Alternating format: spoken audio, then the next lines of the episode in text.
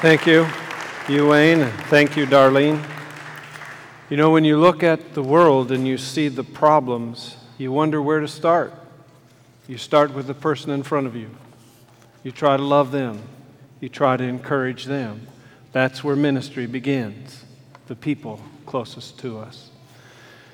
In two weeks, we're going to celebrate communion here. It will be Easter weekend. And we're going to have communion on Friday night. We'll also have a healing service that night.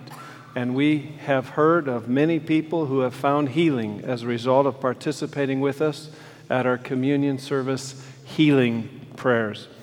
And I mention that to you because in the rotation we have of the eight things we're praying for for the church, this week it is regarding health. So we're going to pray for healing today. And when we pray for healing, we're thinking in the context of four areas. We think of physical healing, we think of spiritual healing, we think of emotional healing, and we think of relationship healing. And those of you who are able, I invite you to kneel with me as we pray.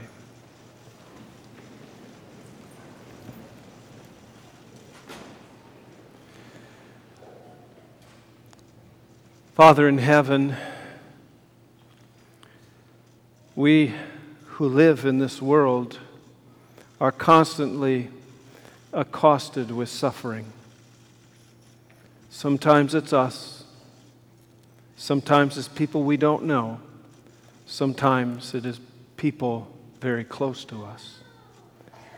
And we long for the day when there will be no more pain nor sorrow but in the meanwhile, Lord, we need you and we call upon you and we plead for you to bring healing.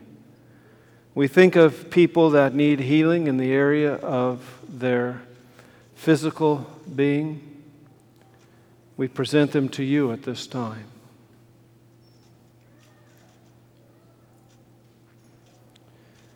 Lord, we know some are suffering emotionally. They need healing. We present them to you at this time.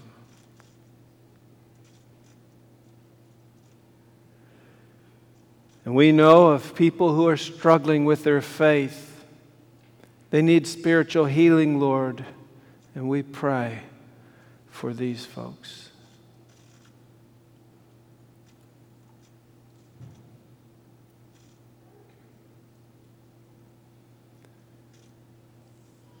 And Father, we think of people who are in relationships, and those relationships are strained. Home may be breaking up. We pray for healing.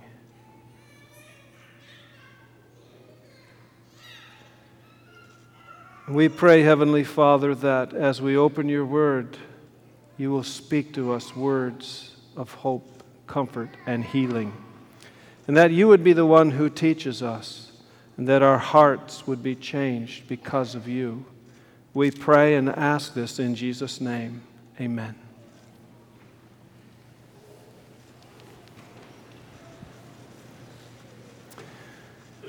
Moving forward together, part 11. We are together as a church in our series, and we're talking about money. We're talking about how the New Testament church used their money, what they did with it.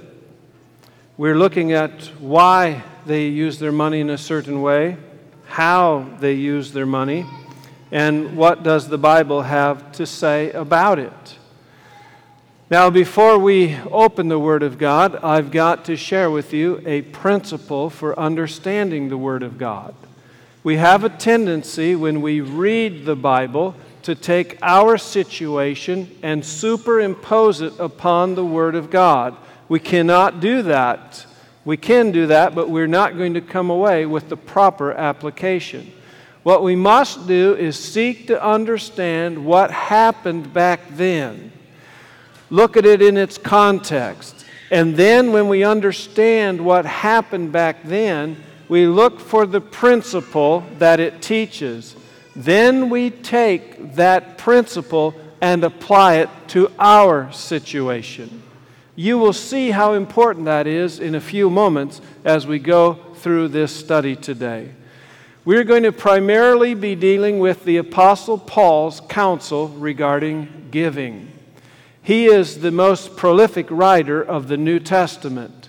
We will eventually double back and see what Jesus has to say, but we want to see what the actions of the church are regarding offerings. You hear about offerings every time you go to church. You probably sometimes are tired of hearing about offerings when you come to church. There are some people that are entirely turned off because of offerings when they come to church. But offerings were a part of the church. What is important, though, is to understand what those offerings were, what those offerings were not, and why those offerings were given, and to whom were they given. And when we understand that and we see the undergirding principles that the church was standing on, then we can begin to make decisions regarding our offerings that are logical, practical, and godly. So let's look. We'll start with 1 Corinthians chapter 16. Paul wrote this letter. Actually, it's several letters, but they're added to be the first letter to the Corinthians. He wrote this while he was in Ephesus, probably at the beginning of the year 56. and we read this Now concerning the collection for the saints, as I have given orders to the churches of Galatia, so you must do also. On the first day of the week, let each one of you lay something aside, storing up as he may prosper, that there be no collections when I come. And when I come, whomever you approve by your letters, I will send to bear your gift to Jerusalem. But if it is fitting that I go also, they will go with me. When we read this passage, when we look at it through our eyes, we assume several things. One, it's a worship service of some kind, or it's done at their home to be brought to the worship service on another day and it is going to Jerusalem, so it's going to the church headquarters in Jerusalem. So these people, excuse me, so these people are giving an offering to the church headquarters in Jerusalem so that the leaders of the church can distribute it among the needs of the work around the Mediterranean where the church was. That's what we read into it. That's not what it says. It says now concerning the collection for the saints. It's not a collection for the church, it is a collection for the saints. We will read in a few moments why. But let's look at 2 Corinthians chapter 8. 2 Corinthians is written almost a year later. And we'll see that in the very passages we're going to read. And Paul is talking to the Corinthians. They had this message about setting aside this offering so it could be taken to Jerusalem for the saints.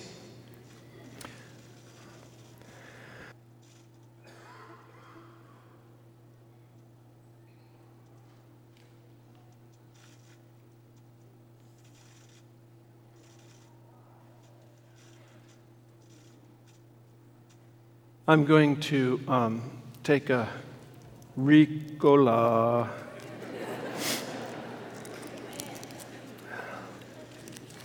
So if you hear something bouncing around in my teeth, that's what it is. Paul had encouraged the church at Corinth to participate in this offering for the saints. A year later, they haven't done it. So he writes another letter to them, and part of that letter is to talk to them about giving to that offering. Now, we are going to spend some time in chapters 8 and chapters 9 of 2 Corinthians. Not today, but in the future, because there Paul gives the reasons why somebody should give. And that's important for us to note. Today, we're just looking at what this offering was for. Let's go to 2 Corinthians 8, verse 1. Moreover, brethren, we make known to you the grace of God bestowed upon the churches of Macedonia, that in a great trial of affliction, the abundance of their joy and their deep poverty abounded in the riches of their liberality. For I bear witness that according to their ability, yes, and beyond their ability, they were freely willing, imploring us with much urgency that we should receive the gift and the fellowship of the ministering to the saints. What was the offering for? Ministering to the saints. And Paul, one of his motivations, and we'll study it, is to compare one group with another. You might think that's not biblical. He did it. Anyways, we'll study it. 2 Corinthians 8, verses 10 and 11. And in this I give, you, I give my advice.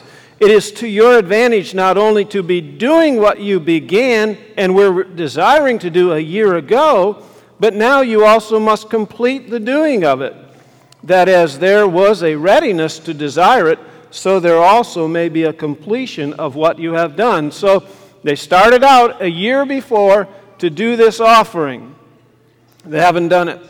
So Paul writes to them a year later, and he's saying, Look, the churches of Macedonia did it, and uh, you need to do it as well. So you begun it, now let's work our way through it. We come to chapter 9, verses 1 and 2, more clarification. Now, concerning the ministering to the saints, it is superfluous for me to write to you, for I know your willingness, about which I boast of you to the Macedonians, that Achaia was ready a year ago, and your zeal has stirred up the majority. So Paul is saying, Look, I know you want to minister to the saints. That's what this offering is for.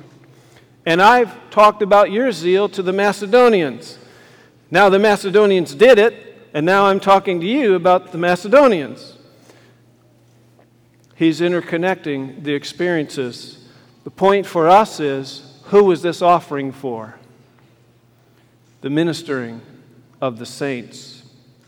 Look at Romans chapter 15. Romans chapter 15, verse 24. Whenever I journey to Spain, I shall come to you. Now, this was written by the Apostle Paul in the year 57. It's about a year after he wrote Second Corinthians. So you have First Corinthians at the beginning of 56, Second Corinthians at the end of 56, Romans sometime in 57, each about a year apart. He's writing to them. He has plans. He wants to go to Spain. And when he does go to Spain, he'll swing by to Rome, he'll hang out with them for a while, then he'll go on to Spain where he can preach the gospel.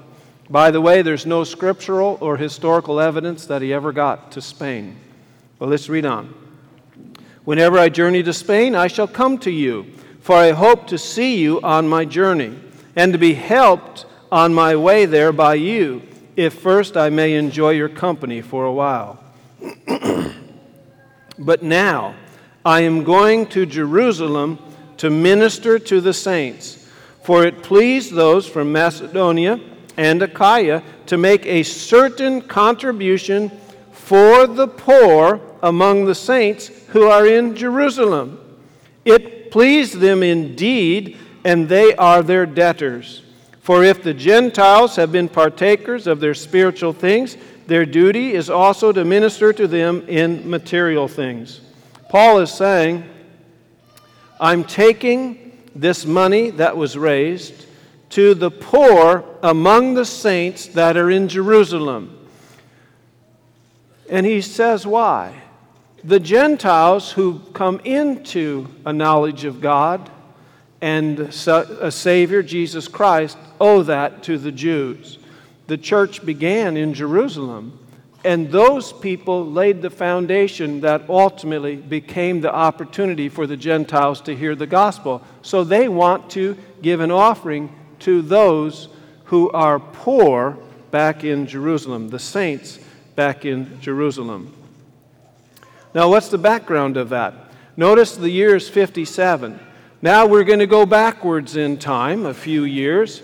We're going to go into the 40s. And uh, we're going to follow Paul in an experience that portrays what he went through and also what gave him the mindset so that when he writes about offerings, we understand what he is saying. So let's go to Acts chapter 9. Acts chapter 9, verse 20.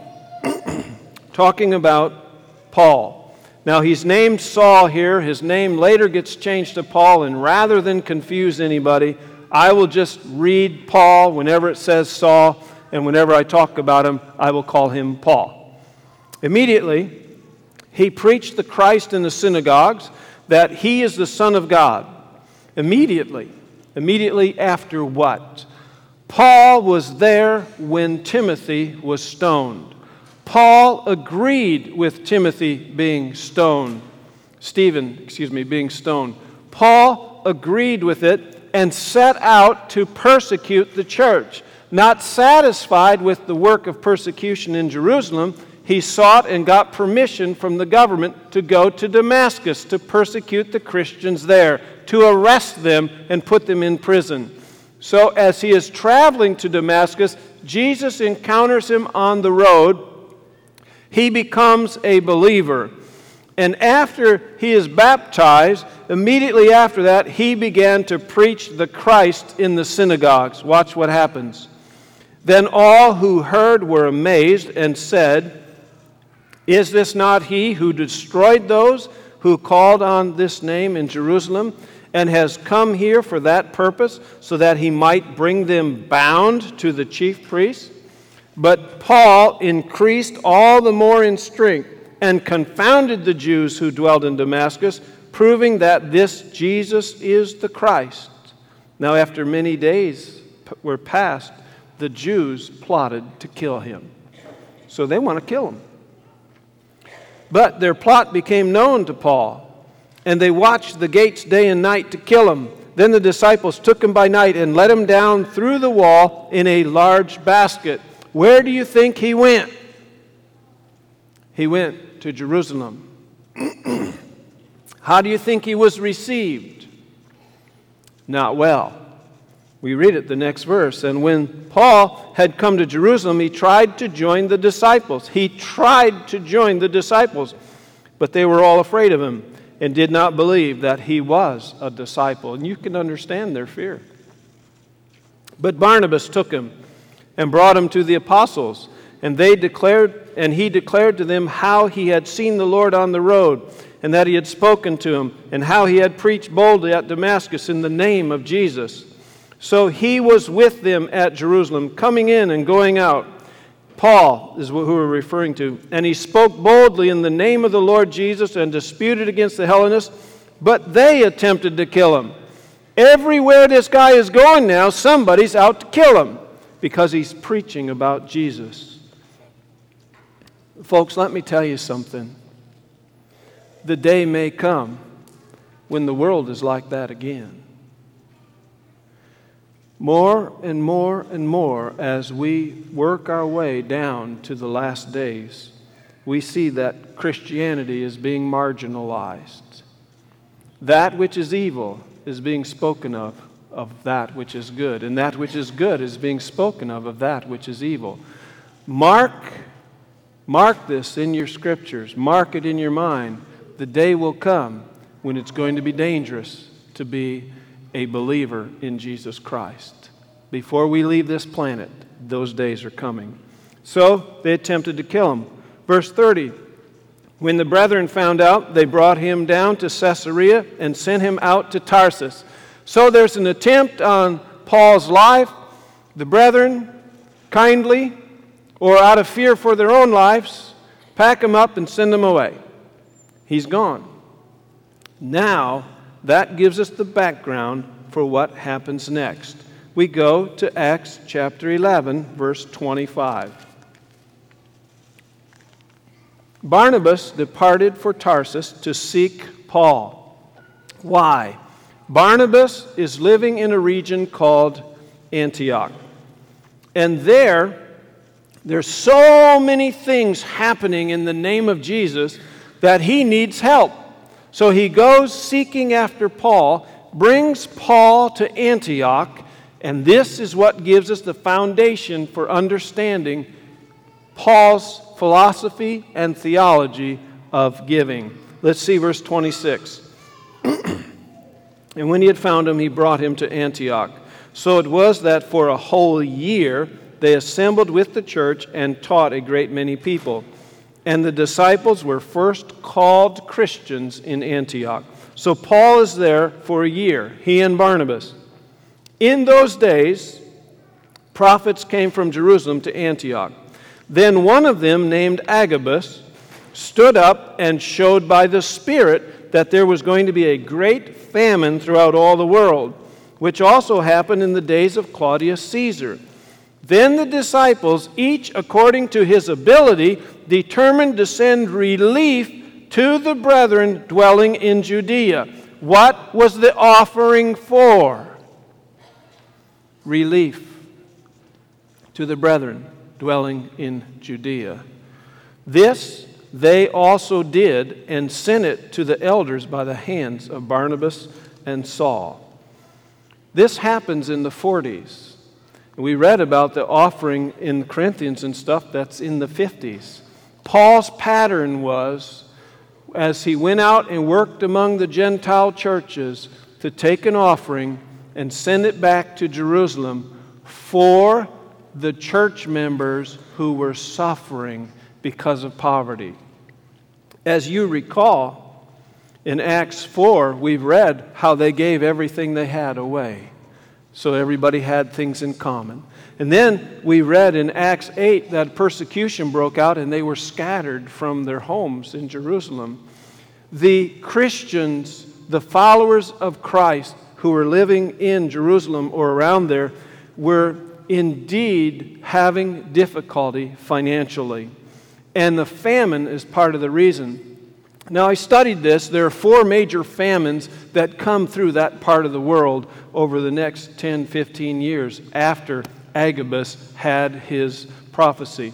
Josephus records it, and I can't remember the names of the Roman historians who, uh, who write about it, but it is well known that there was one particular famine that just really came down hard on Palestine. And it's during that time period that Paul is most motivated to help out the fellow believers who are suffering so much. Now, before we go on and make an application, I want to point out one particular verse. Please go to 1 Corinthians chapter 9.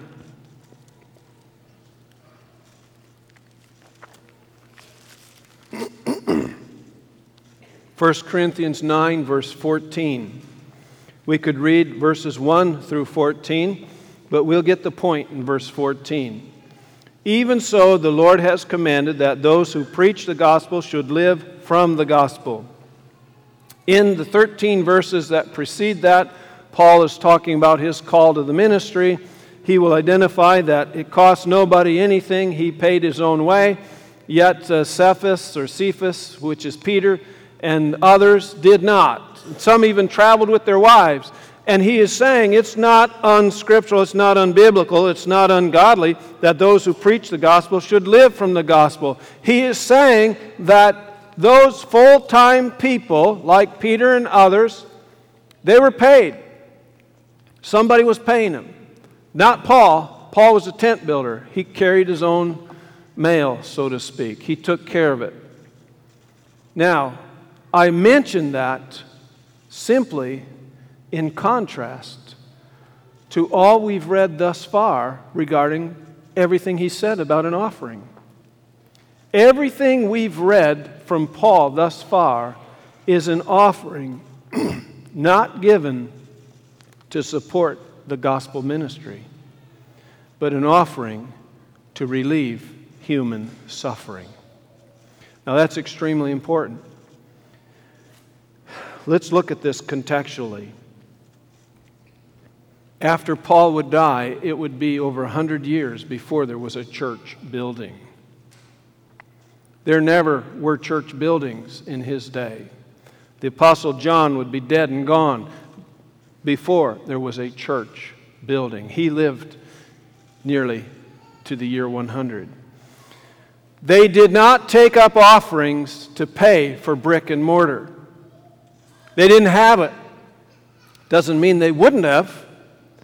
But we're trying to understand what happened, learn the principle, then apply it to us.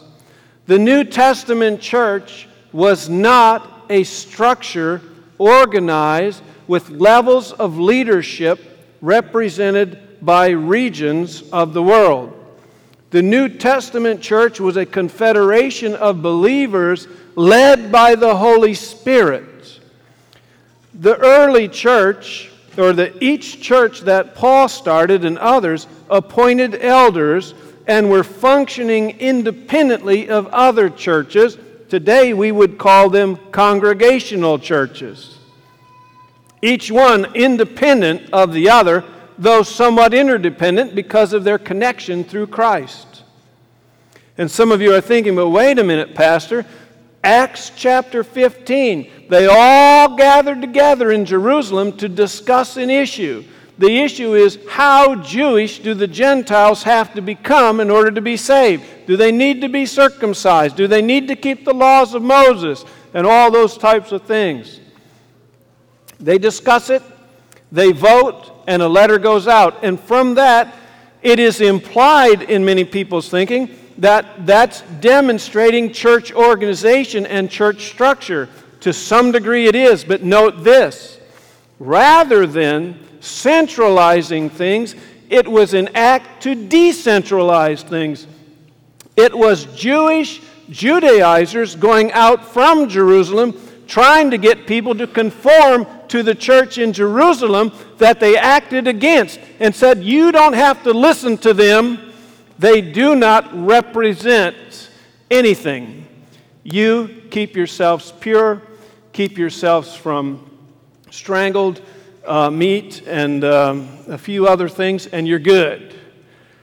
You see, that was not a pronouncement from on high saying everybody's going to be on board with the same. That was a pronouncement on high saying you don't have to listen to them. All you got to do is a few simple things. When we read the scriptures, we have a tendency to take what is today and superimpose it upon what was.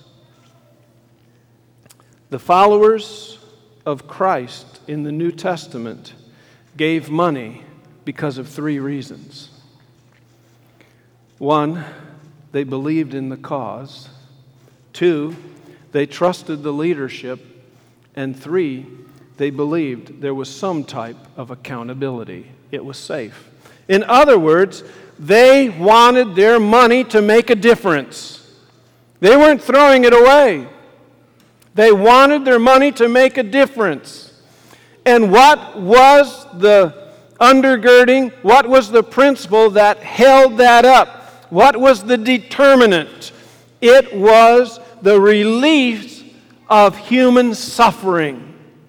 The relief of human suffering is why they gave an offering. Folks, if you want to be biblical, if you want to be a New Testament giver, then every dollar you give should in some way, somehow, represent the relieving of human suffering. Now, you may be wondering, well, I want to give to the church budget. I want you to. Trust me. I want you to. But don't give a dime to the church budget if we cannot demonstrate to you that the purpose this church exists is to relieve human suffering. Don't give a dime. Don't entrust us with that. We don't deserve it. Pray about it. Find a cause that does and use your money that way. But I will tell you, this church is relieving human suffering. You saw two beautiful ladies baptized today. Do you think that relieves human suffering? I tell you it does. Jesus is the answer to relieving human suffering. And when people assemble up here and hear about him, that is money well spent. When people's lives are changed, that is money well spent. When people come up here and they hear how to be a better parent, how to be a better husband or a better wife, and their families are strengthened, that is relieving human suffering. When people come here and they actually have physical needs they can't take care of, and there's a group of men and women who go out and relieve them of that. They do work for them. That is relieving human suffering. Folks,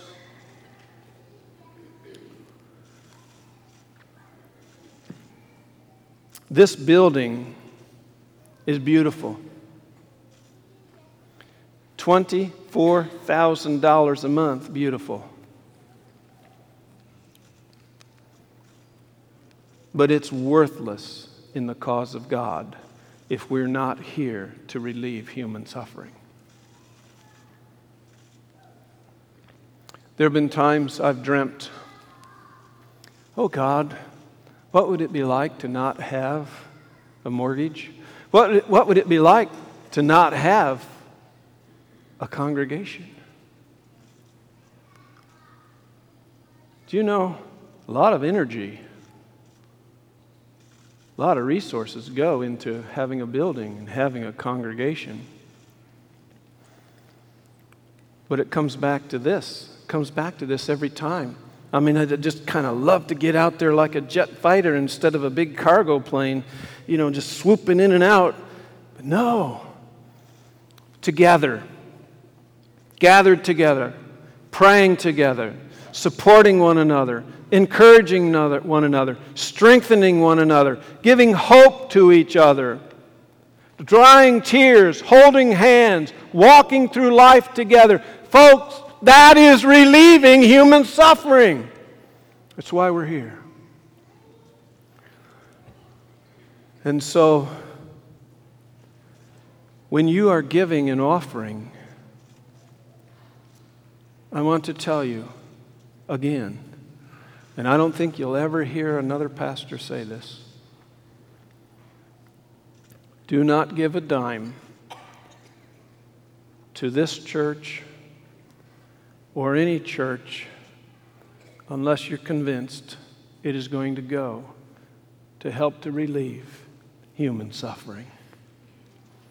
And if you can say, yes, it will, then folks, don't just give a dime. Give from your heart. Those people that are suffering could be you, except for the grace of God. And if you happen to be up right now, there are people that are down. Give. And if you happen to be down and you don't see your way around, give the dime. Give something. Give to the relief of human suffering and you will discover a closer walk with God than you ever dreamt possible because that is at the very heart of God. Jesus became poor to enrich us. Jesus left heaven and came to a famine stricken world filled with sin, filled with human misery. Why? To relieve human suffering. He changes hearts, He gives hope hope for now, hope for the future. And on Calvary, Jesus gave everything. And the Gentile believers' hearts were changed, and they wanted to give. The source of their giving was the relief of human suffering. So I wonder is there anyone here? anyone who would like to say to God, I want to pray about relieving human suffering. Give me wisdom to know how to use my resources to relieve human suffering. If you would like to pray that prayer to the Lord, I invite you to stand.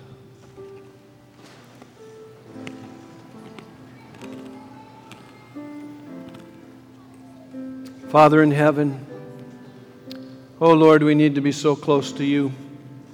We don't understand these things. And the amount of suffering and pain in this world is so big, we feel like we can't do anything. Help us with our dollars, with our tens of dollars, with our thousands of dollars, whatever it is, a dime. Let us, by your grace, Lord, understand where we can give it to relieve human suffering. And we pray this in Jesus' name. Amen.